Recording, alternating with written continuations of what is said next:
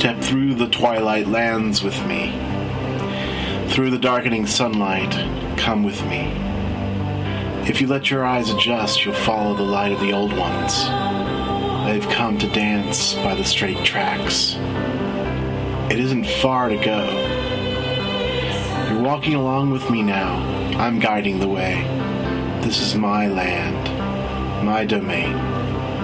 The Bear's Grove, they call this place. Sacred it is to life and light. See the tower with the standard of the Golden Bear? Come past the forge and well, past the mine and spire. Come now into the hall they built of old.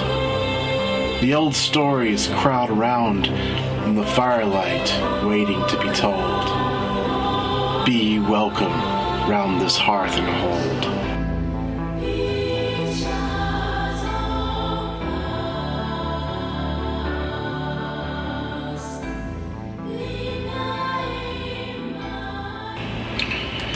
I bid you welcome to this, the seventh episode of The Bear's Grove. My name is Sam Chupp, and I am very glad you're listening to me. Coming up tonight, we have the Kids Corner, where we'll talk about how you can put on a LARP for your kids at home. Then we have a new segment I call the Game Designer's Workbench. This week at the bench, we begin our series on how to design a game world by starting out with a segment I like to call a creator's toolkit. Moving on, we'll have our religion and gaming segment called Divine Inspiration. This week, we'll be talking about how to make a fantastic or speculative religion more realistic. In the romance and gaming segment, I'll talk about the many sources you can use in science fiction and fantasy novels and games to help you play your romantic relationship role playing game. But first, the bear's growl. Now, I haven't really explained what the bear's growl is, and for that I'm apologizing to you now. Basically, the bear's growl is my own personal rant about whatever I feel like ranting about. I suppose I should put it at the end of the show so you can skip it if you want, but I do try to keep it nice and short. Yes, it's a bit of unadulterated opinion, a personal insight that I hope you'll get something out of. So far, I haven't had any feedback either way about the bear's growl. So, write and let me know if you think I should move it from the first of the show to the last. My email address is bearsgrove at gmail.com. And now, the growl. Tonight I want to talk to you about honor. Honor is a common theme in fantasy and science fiction. Brave Knights have it, Paul Muad'Dib had it in Dune. Although it's said that there is no honor among thieves, even pirates have a pirate's code. Okay, it's more of a guideline, really, but still. It's my belief that people are not perfect. They have the best of intentions, or they have wrong intentions, or they miscommunicate, or they operate perfectly logically on what is based on a foundation of error. I've certainly been dishonored myself in the past due to mistakes I've made, but I like to think that the best thing I can do in my life is to strive to regain my honor, admit when I've been wrong, and uphold what honor I have gained in the meantime. I think it's important to the tapestry of human culture and civilization that there be shining threads of honor, forming a silent but strengthening weave. People of honor inspire us to be honorable, even if they are people who don't really exist. And I think that's okay.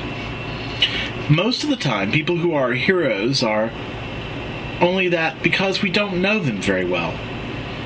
If you ever have the chance to get to know someone you currently idolize, you'll discover their very real human flaws. That's how life is. It doesn't matter that honorable folk aren't perfect. It is the time in which they are honorable that we should concern ourselves with. It is the moment when their spark of honor shines like a fire from within and warms each and every one of us. In dark times, I think that light, that honor, is what we all need to see by. Live by it. Chart your course by it. And keep the fire alive however you can through games and stories, through your everyday life, through your own actions, by honoring your agreements and your commitments. Take that flame and spread it everywhere you can. Next up, the kids and role playing segment.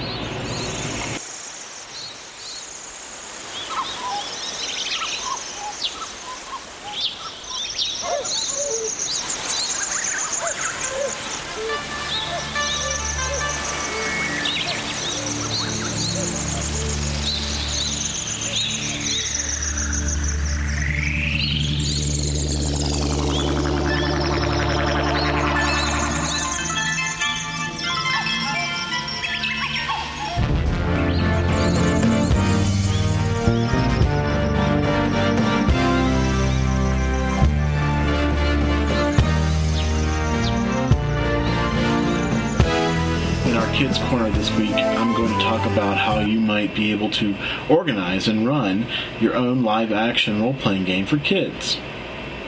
I'm going to go ahead and assume a few things about the situation, if you don't mind.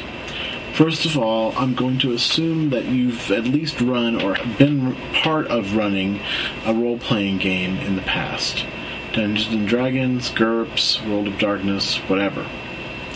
I'm also going to assume that the kids who are going to play are between the ages of 7 and 12, roughly. I'm also going to assume that you're going to be running a kids' LARP at your home, probably during some kind of special event, such as a birthday party or holiday party. Something where you have a group of people together in one place at one time. And the first thing you need to do to set up a LARP at your own home is to, to decide what role playing game, what LARP you're going to be running, what system you're going to use. I prefer a system which is very close to the White Wolf Mind's Eye Theater system.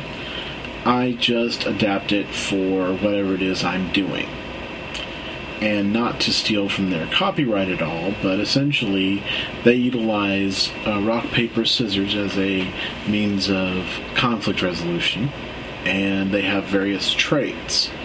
And the traits all mean something, and each character has a different power. And the powers are acted out, or uh, people just know what they are, and it, the, the game does run well without much intervention from game masters because the players can resolve most of the conflicts themselves. I would encourage you to investigate the Mind's Eye Theater system and perhaps develop your game along those same lines. The other thing you want to do with this situation is you want to create characters for the kids in advance. Why do you want to do this? Well, for one thing, you're going to want to put story elements into the characters from the very beginning. That is to say, you're going to want to have some built in character goals and motivations, built in uh, character conflicts with each other, um, some mysteries to solve, and so forth. And you're also going to want to be able to tell your guests, the people who are going to be playing in your LARP, how they can dress and what they can expect. So, you know, if my character, if my child is going to play a fairy princess at a LARP, I want to know that ahead of time so I can dress her up as a fairy princess. Or, you know, if she's going to be a rascal, then I want to dress her up as a rascal. Um, you know, I want to help out wherever I can. Now, some kids will forget, or their parents will forget, or it just won't be that important to them, and they just won't come in costume, and that's okay too. I don't think that people should be required to wear costumes, but it's always a lot more fun when people do. Um, so you've chosen your game and you've written your characters. Now you've got once you have all the characters, you've you've got the beginnings of a story. um, and realize that the art of running a LARP has nothing to do with creating a lot of different plot elements but everything to do with creating interesting characters and giving them motivations that can create interesting plots and interesting things that are going on in the story. You don't have to get very fancy. In fact, it's probably not a good idea at all to be very fancy because you're dealing with kids, and kids like things to be fairly simple, although simple and stupid are not the exact same thing here. Um, you can make a simple plot uh, very interesting and very intriguing. Um, so, next step is to prepare your space when you run a LARP, you have to realize that everybody is going to be excited. Kids get excited, they run around, they fall. One time I was running a kid's LARP and a kid fell after about five or six warnings that he shouldn't be running, and he hurt himself and had to go to the hospital. This was a terrible situation, but it's something that you need to realize that the more that people run around and the more possibility there is for someone to get hurt, the greater the chance that it will happen. It's very much a Murphy's Law kind of thing. So, what you want to do is prepare the space by making some role playing areas that are safe, giving kids places to be. You may want to create some background uh, settings in your space if you have you know a dark cave in your space then you can hang cobwebs you know say down in the basement and that makes that that your dark cave. Or you can say that the living room is a forest or you can say that the kitchen is a castle wall. You know it's really up to you and you can tell the kids um, what they are and also put up signs so that people can um, remember what they are. And you don't have to do a lot to necessarily create the space. You don't have to go overboard, but you can definitely make it make it safe and make it interesting, so that the people have a chance to sort of put themselves into the story, into the locations. Uh, I am fond of hiding objects uh, that might be interesting to the players in the space. It's kind of, it turns it into a sort of sub game, kind of like Easter egg hunting. So that's kind of fun too. Next, you want to prepare the game materials. Now, by that I mean you want to create an uh, envelope for each player that contains their character, their a badge for their character, like something that you can use so that people don't have to guess who that person is. Because um, if they're not wearing a costume, it's not going to be very obvious that someone's a werewolf if they don't have a costume. And if they're walking around looking like a werewolf, then people will need to know that. Um, or say a troll, or you know, I'm a magical dog, or whatever. So um, that's important getting all the game materials together ahead of time and putting as much as you can about the game and about what the player needs to know on the sheets ahead of time will help. It may not help the kids who are not as good at reading as some of the other kids, but it, uh, ultimately it will help keep the game on track.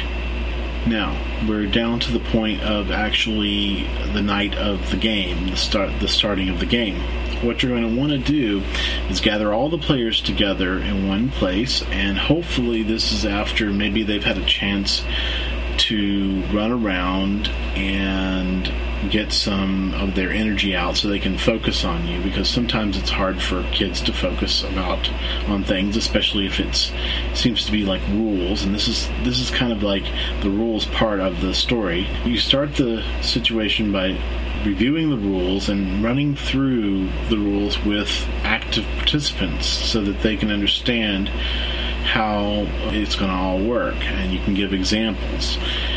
Then you teach everybody the method of conflict resolution that you've chosen, such as rock, paper, scissors, or whatever it is that you've you've come up with. And make sure that they all understand the physical rules, like you know, don't run, don't do any stunts, don't hurt each other, that sort of thing. Uh, and then you'll want to give them a starting story, like an idea of like why it is their characters are there, and and sort of set the scene for them and let them know what the background is, and then turn them loose. And the next part becomes just sort of keeping the story going to keep the story going, you have to walk around and maybe you'll want to have a storyteller character, somebody who is in the story as well as, you know, being part of your persona. Um, so you're both running the story and playing another character, or maybe you're playing two or three characters. One time I had a story where I was running and I had different hats, and the hats that I wore would tell people whether I was one person or another. So uh, that's just another way to understand it.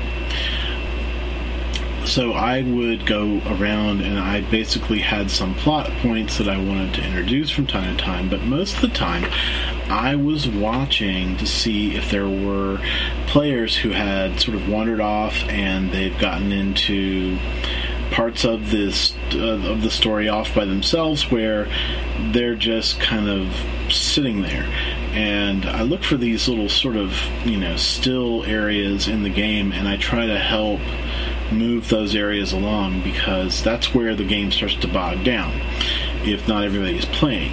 Hopefully, by this point, your plot elements that you put into the characters will start to come out people will be acting and they'll be using their motivations, and those motivations will um, immediately cause some dramatic conflicts. There'll be some passing back and forth of energy, and basically, it, it will start to become a real story very shortly after that. Um, one thing I would definitely caution you against, however, is allowing uh, players to sort of gang up on another player. That you know, if you can somehow work something in or talk to, take another player aside if you need to, and give them some hints. This is not about competition. So the important thing here is to make it so that you are helping someone have a good time and everyone is participating in that process. So everybody's supposed to be having a good time, so everybody gets a chance to enjoy themselves. So definitely don't let those still areas go and be in the middle of things and be accessible. It's great if you have other adults who are helping you with this that they can also help. They can um, you can break you can be the rules you can be the tiebreaker for the rules you can help keep the game flowing. Um, that's what's important. That's what makes it fun. So, one, another thing I want to caution you against is the fact that these kind of games can go on forever, and you don't want to do that.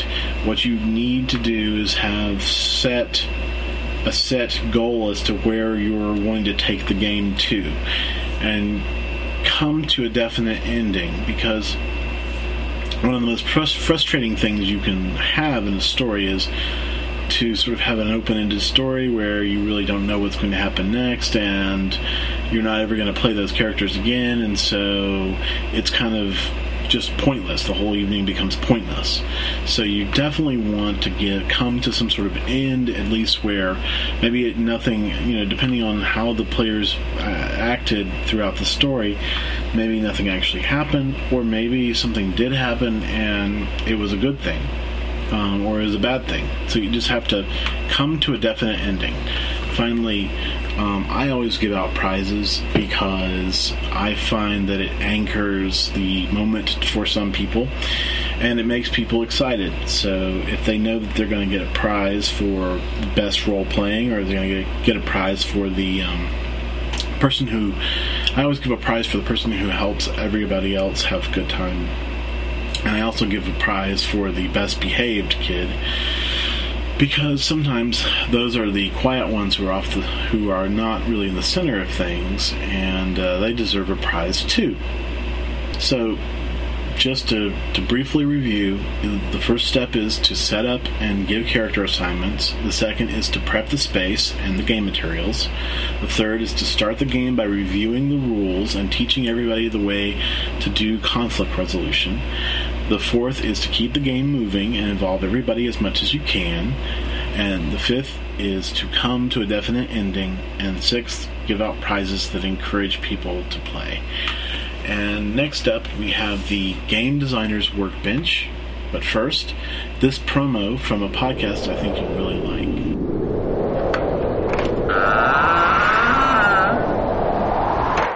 Hi there, friend. Welcome to the Dragon's Landing Inn.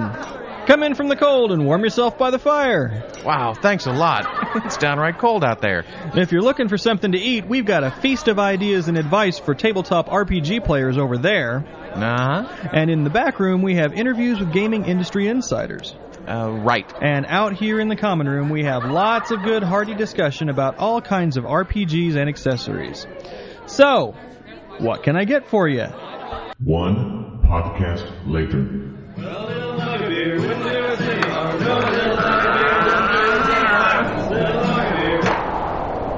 mug of beer wouldn't do us any harm. No little mug of beer wouldn't do us any harm. Visit the Dragon's Landing podcast at www.dragonslanding.com. The Dragon's Landing podcast is an hour long gaming oriented show I really enjoy listening to. They have many different segments from how to world build to the frugal gamer to answering a question a week. My favorite part, though, is when they get behind their instruments and sing some old Irish drinking songs. Give them a listen. And now, the Game Designer's Workbench.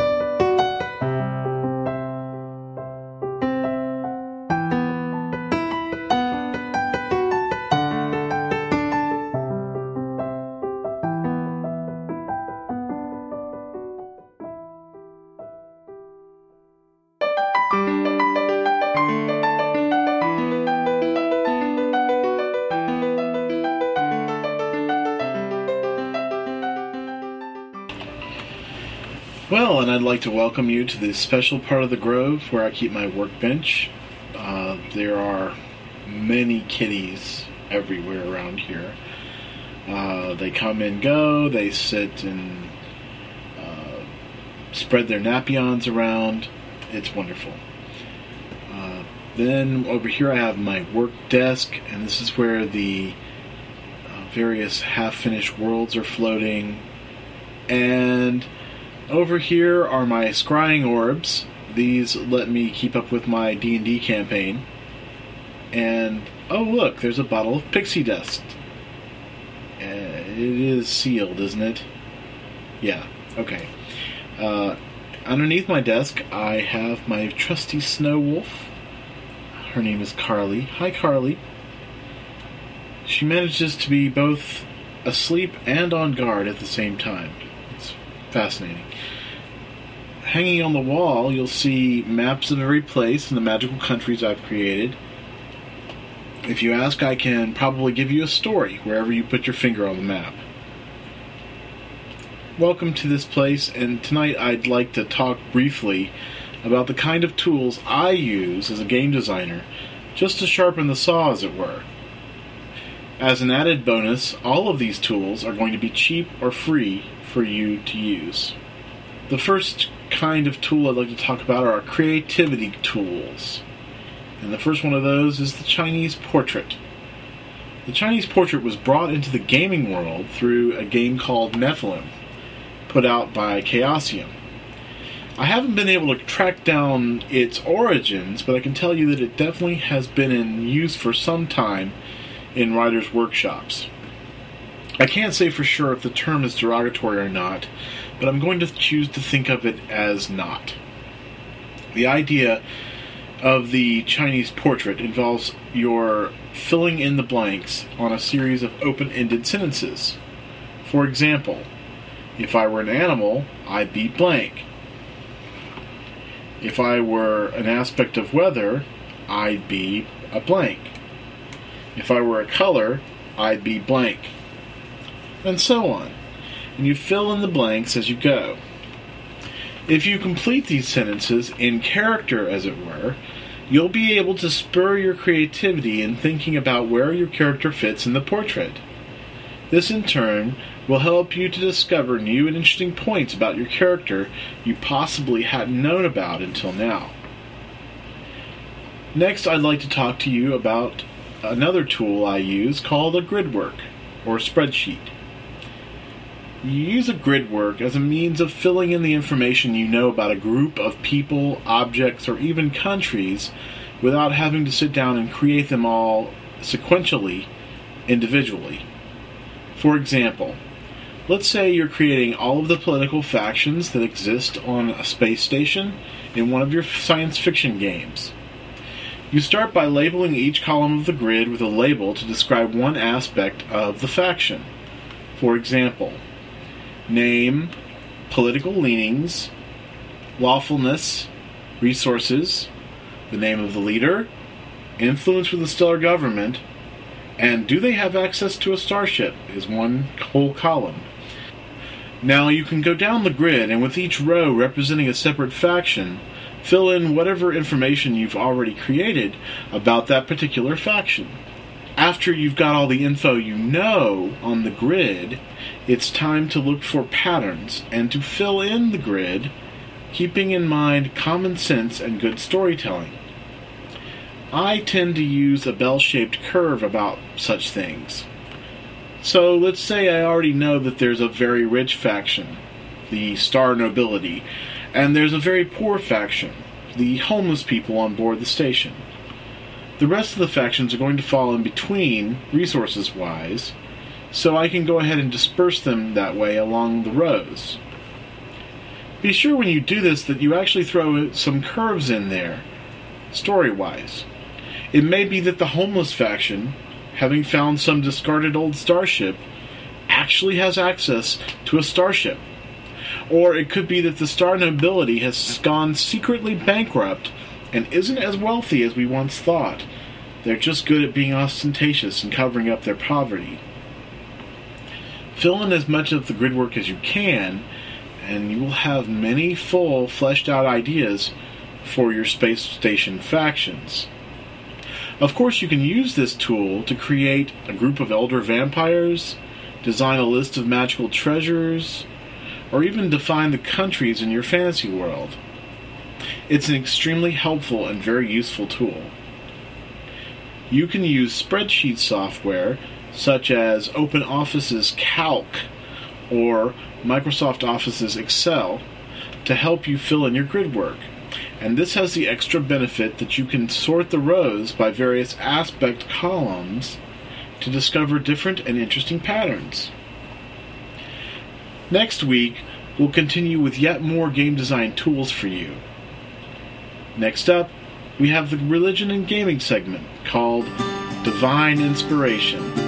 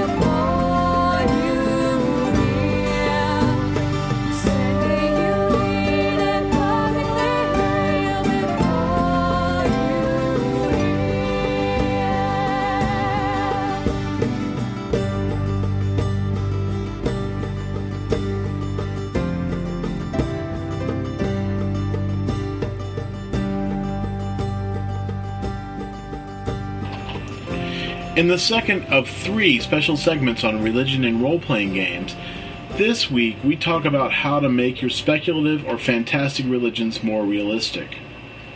Last week, we talked about setting the theology or cosmology of your game's background so that you and your players have an idea of what they can expect from religion in your game.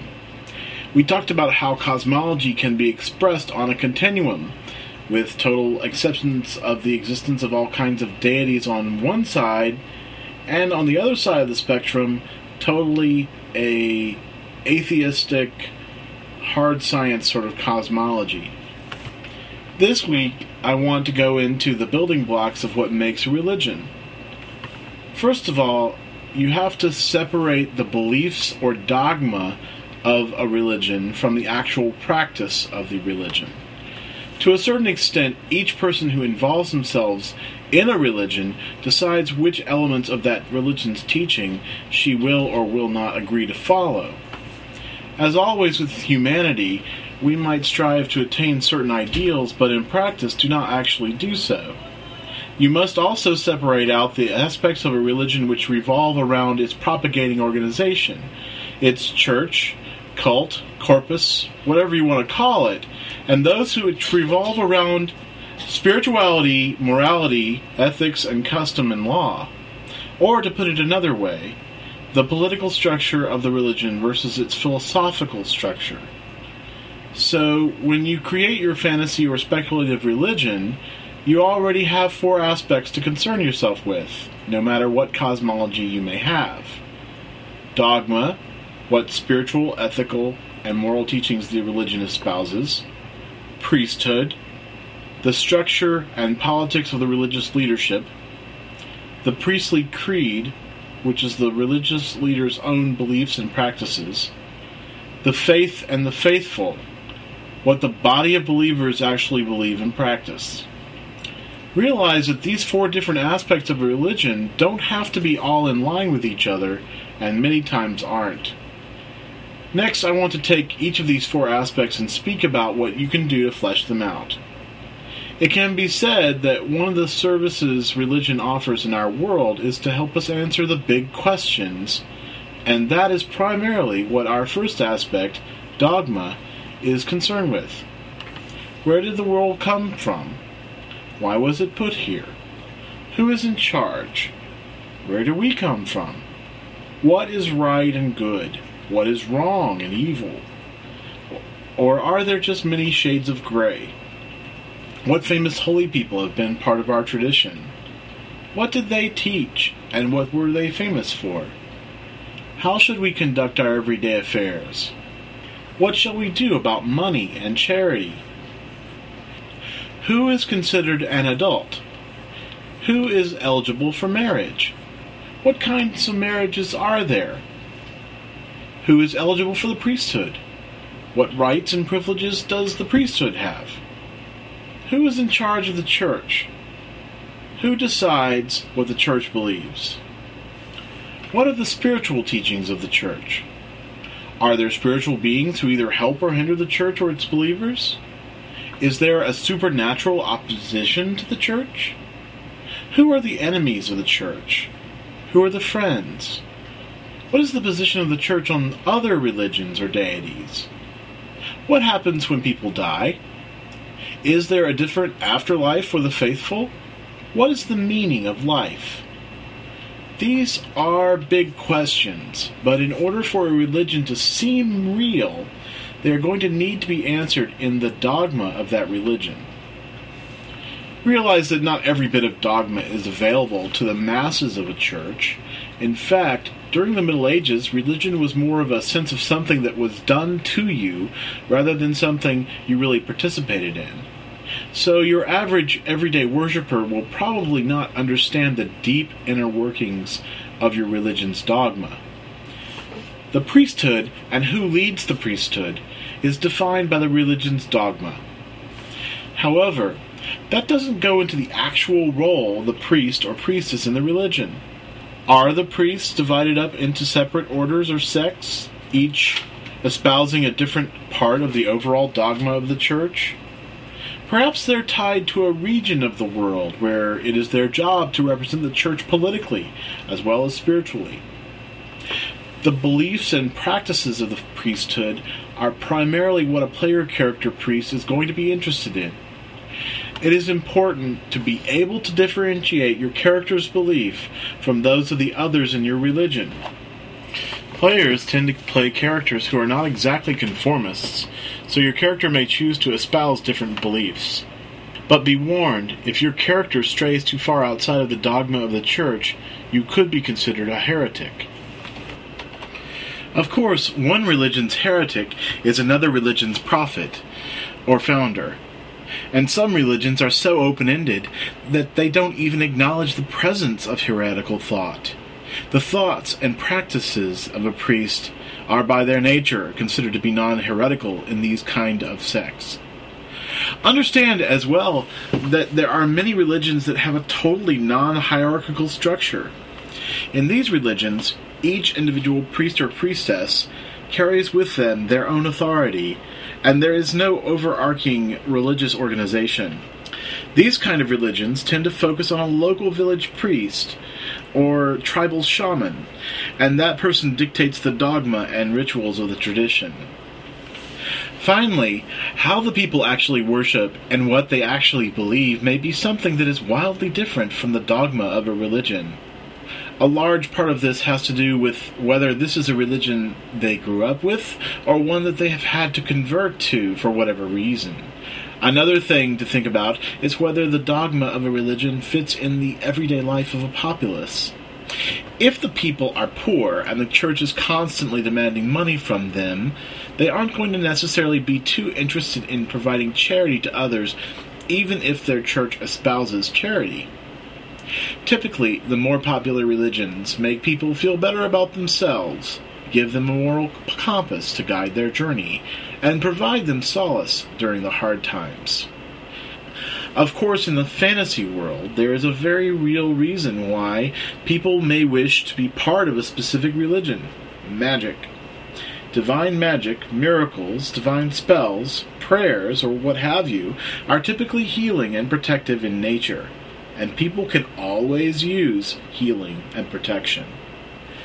In a science fiction setting, membership in a specific religion might be required for access to advanced technology or knowledge. By now, I've given you quite a lot to think about, and none of it has gone into the precursor of religion, of cosmology and mythology.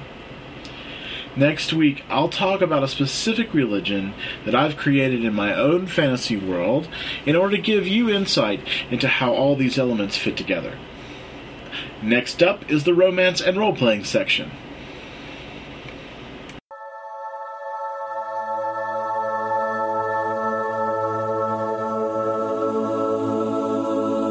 The Bear's Grove, just down the street from Moria, around the corner from Callahan's, and not far from Riva territory.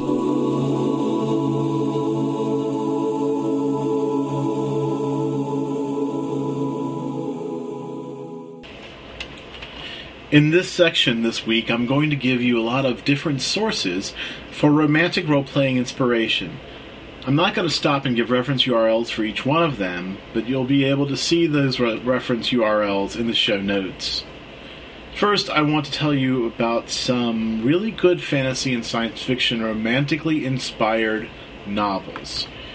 The Kushiel trilogy by Jacqueline Carey is amazing. The story revolves around Phèdre, a woman who is both a courtesan and a spy, and those she both loves and hates. It's about how she would give everything to save her beloved homeland. It's got a lot of intricate political intrigue and some really sexy writing. Definitely, this is not a set of books for kids. Phèdre, the main character, has something of a blessing or a curse, depending on how you look at it. She experiences pain as pleasure. There are many romantic themes running through the novels, and the setting itself is incredibly rich and romantic, and I heartily recommend it. I've had some people say that they felt it started slowly, but I enjoyed the exposition of the mythology and history of the setting. Next, I want to talk about the Keltiad. The first three books of the Keltiad that were published, The Copper Crown, The Throne of Scone, and The Silver Branch, are masterpieces of science fantasy with a romantic bent. They were written by Patricia Kennealy Morrison, the Lizard Queen, and wife of the fallen Doors rock star Jim Morrison. They are really incredibly beautiful novels focusing on the events of an invasion war that perpetuated by the enemies of the Celts, a group of humans who supposedly fled Earth during the Dark Ages with someone who had starship technology, a person called Saint Brendan the Navigator. They set up their solar system just like the Celtic Isles of Britain and Ireland, and their technology evolved alongside their spirituality and mythology.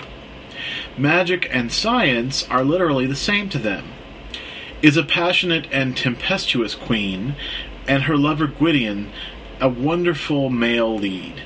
I can't stop myself from sighing and wishing I could live in that world.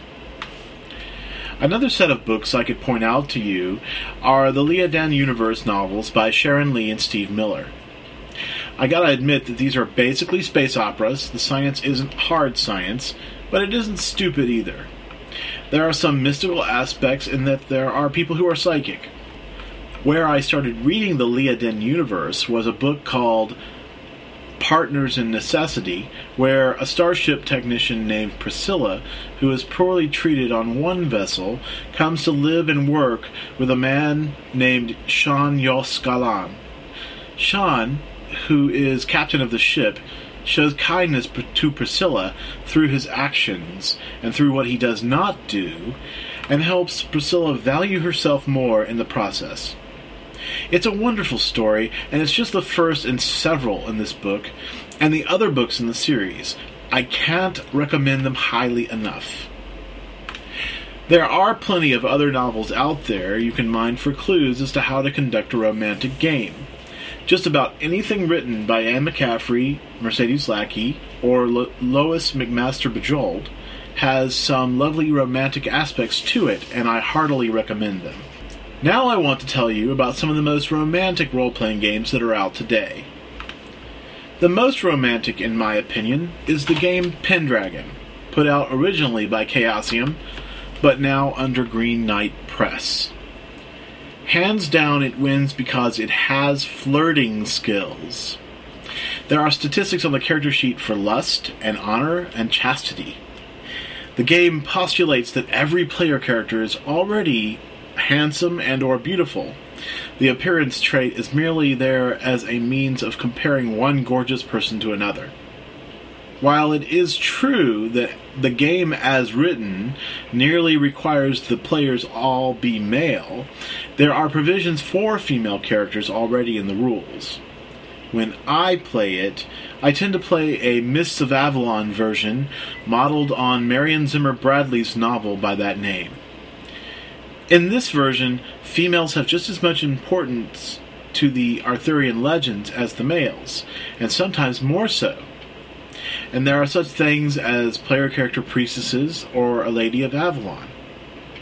You can choose to play a female knight even if it isn't strictly in canon with Malory. Another romantic RPG is Vampire the Masquerade. Although one of the original developers swears that vampires can't fall in love, I think Vampire is potentially a very romantic and sexy game. First of all, many vampires are pretty and sensual and romantic by their very nature. The idea of a creature who has to struggle to control its passion is very sexy and tragically romantic. In addition, there is an in game attribute called the Blood Bond, which can simulate the kind of feeling that a person in love has for another. If Vampire is too dark and gothic and sadomasochistic for you, then I recommend another White Wolf game, Changeling the Dreaming.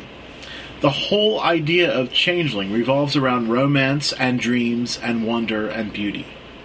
What other game exists where you can make a romantic magical oath and have it actually affect the game world and gameplay?